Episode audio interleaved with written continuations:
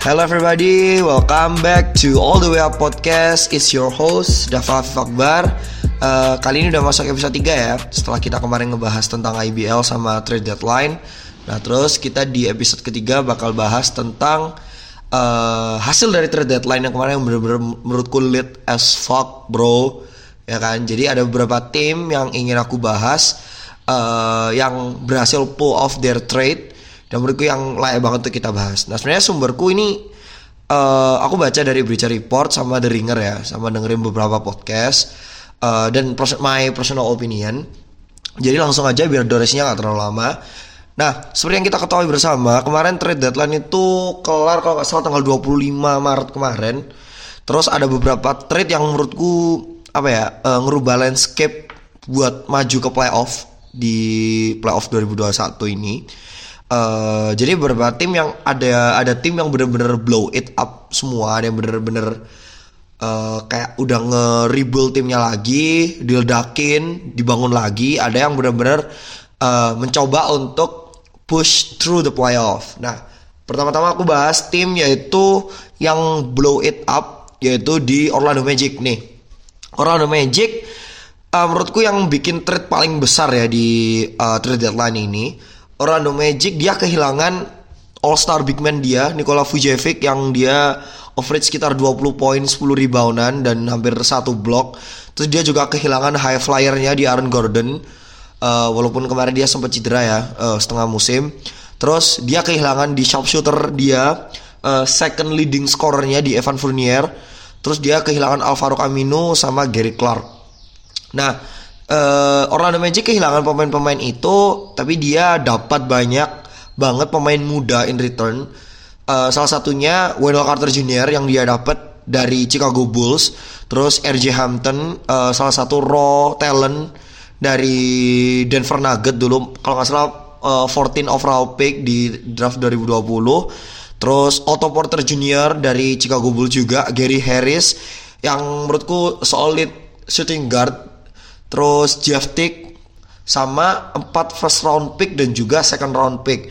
Aku nggak bahas detail uh, ini ya picknya karena ada pick swap segala macam dan itu kayak uh, bakal panjang banget kalau dijelasin. Cuma uh, intinya Orlando Magic ini merupakan salah satu tim yang sebenarnya uh, coming up 20 20 and 21 season dia banyak banget ekspektasi Cuma karena cedera, cederanya uh, apa namanya Aaron Gordon, terus Markel Fultz juga di awal musim cedera, terus cederanya Cole Anthony, playmaker mereka, dua playmaker utama mereka, terus Evan Fournier sempat miss 5 atau 6 game di awal season, sehingga rekor mereka nggak terlalu bagus.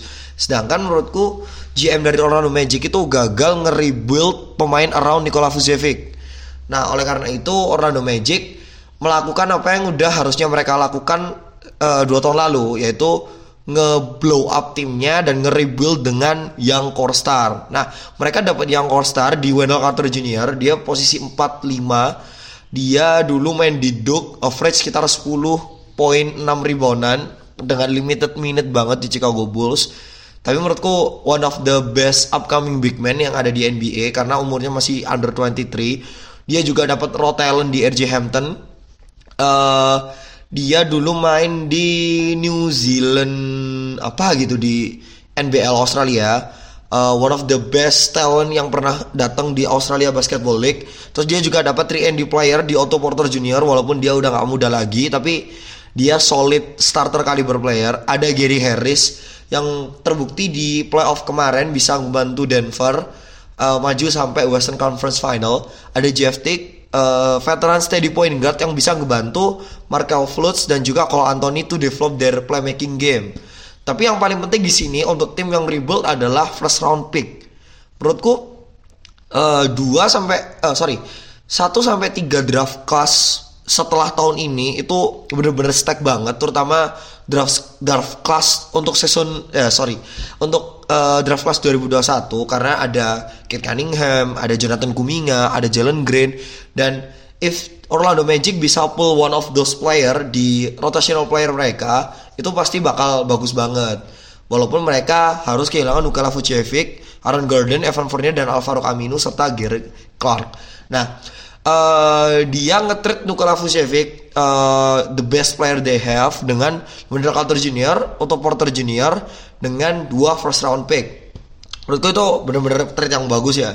Dan dia juga mendapatkan RJ Hampton sama Gary Harris dengan dua first round pick juga plus one second round pick uh, dari Denver Nugget untuk ditukar dengan Aaron Gordon.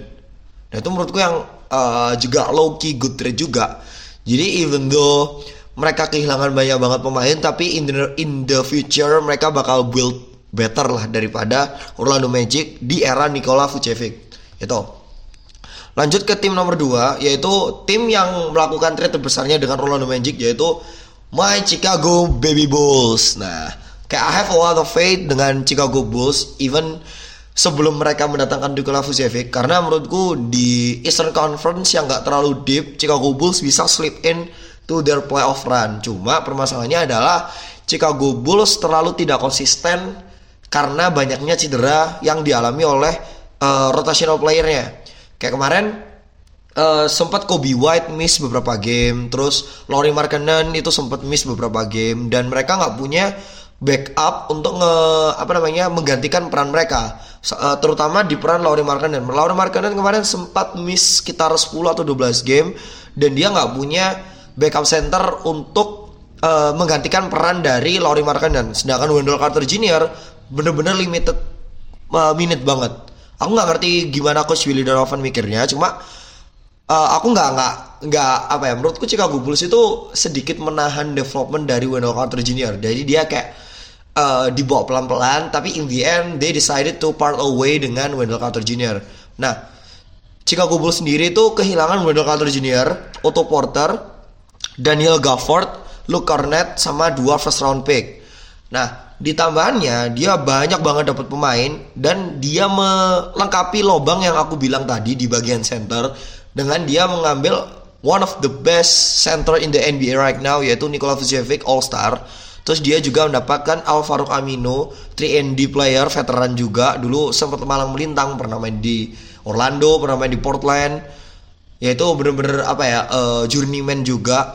Terus ada Daniel Tice yaitu center dari apa namanya dari uh, uh, sorry starting center dari Boston Celtics jadi menurutku Chicago Bulls ini di front courtnya udah nggak ada masalah ya. Dia punya Laurie Markkanen ada Nikola Vucevic terus di cadangannya ada Daniel Tice nah terus dia juga ketambahan Troy Brown. Troy Brown ini uh, eh, 15 overall pick kalau nggak salah di 2019 umurnya masih 23 uh, eh, good shooter dulu main di Denver juga tapi juga limited play karena kan Denver stack banget ya uh, backcourtnya jadi ini bener-bener steal banget jika dari Chicago Bulls karena dia dapat rotational player yang solid dan juga bisa memperkuat bench mereka. Terus juga mereka kepan, uh, tambahan Javante Green. Oh nggak tahu banyak tentang dia.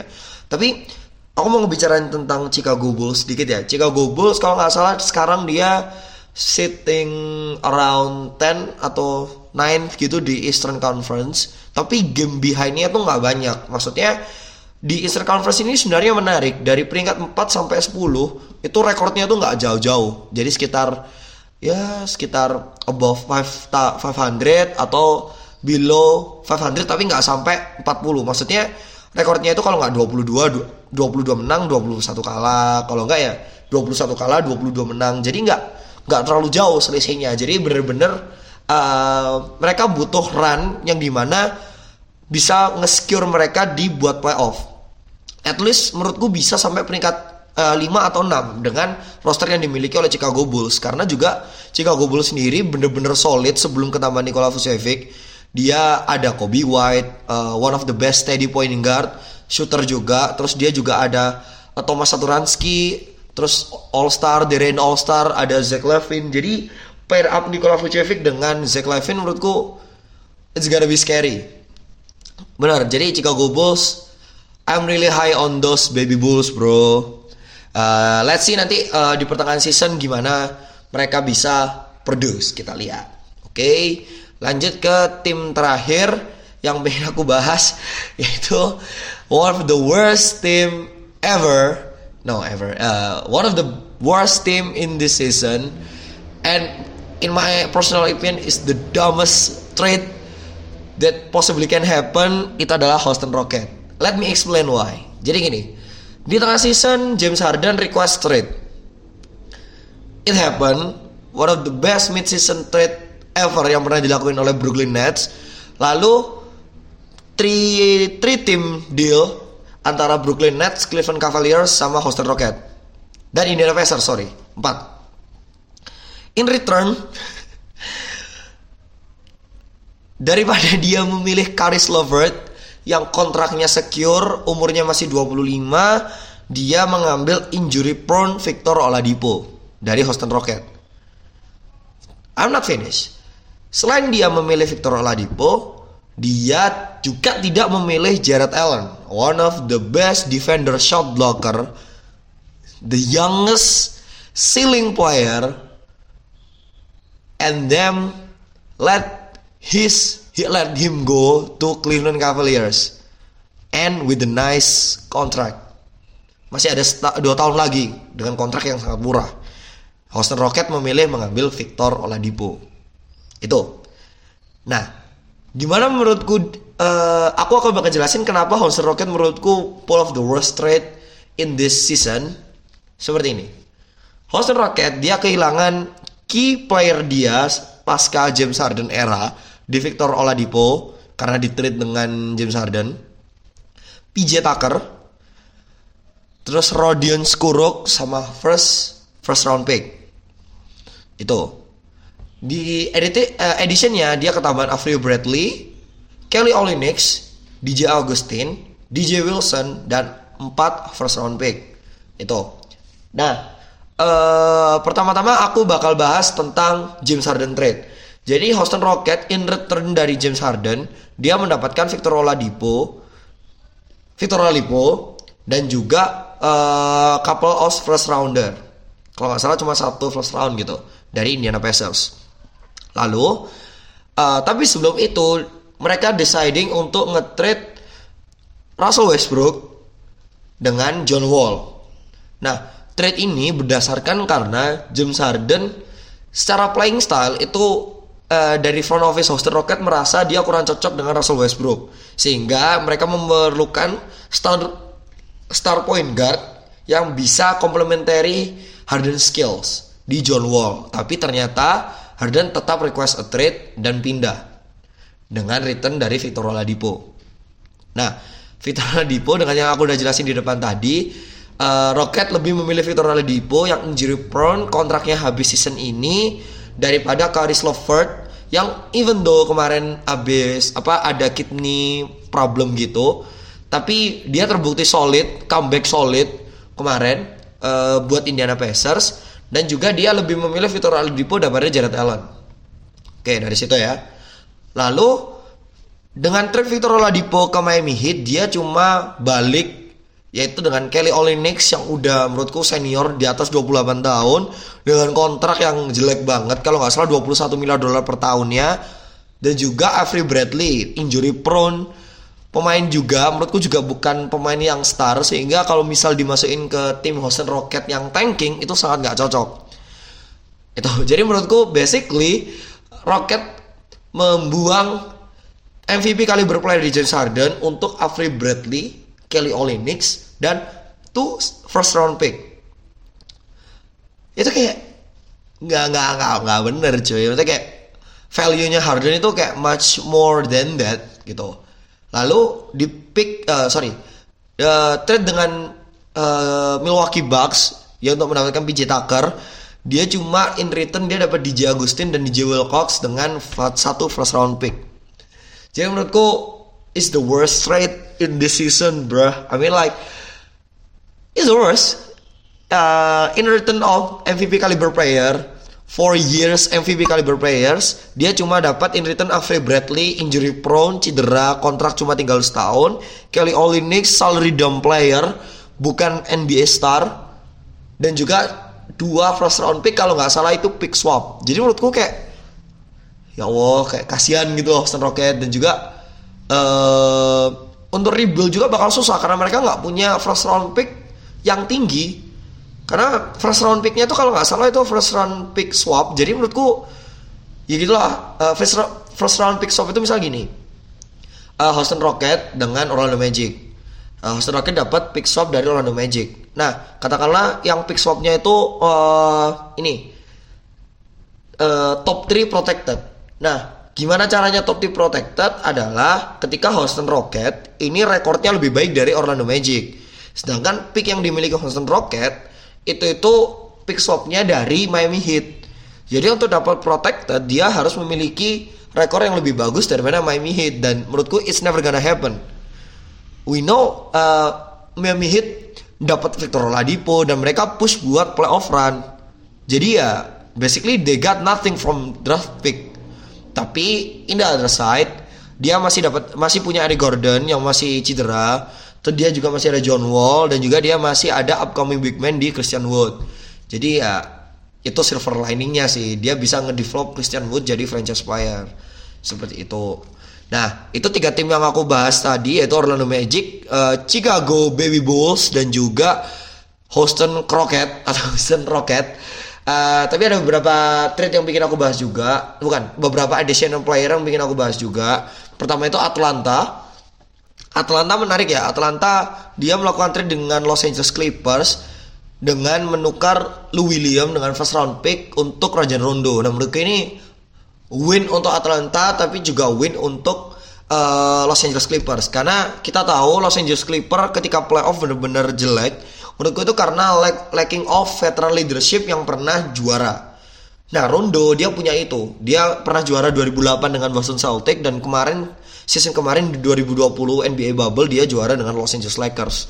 Nah, emang downside-nya dia kehilangan uh, volume shooter, volume scorer di off the bench dari William, Lou William.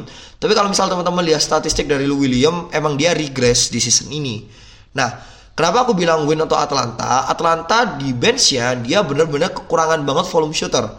Selain Trey Young, mereka nggak ada pemain yang benar-benar bisa creating shot. Selain Bogdan Bogdanovic yang di mana juga itu dari starting line up. Nah, mereka perlu pemain yang bisa volume scoring tanpa uh, istilahnya isolation player yang coming off the bench. Jadi menurutku ini both win terutama Atlanta juga posisinya sama dengan Chicago Bulls untuk uh, lagi nyari playoff run. Jadi let's see lah nanti gimana ke depannya. Seperti itu. Nah, uh, up buat episode ketiga. Terima kasih untuk teman-teman yang udah dengerin sampai sini.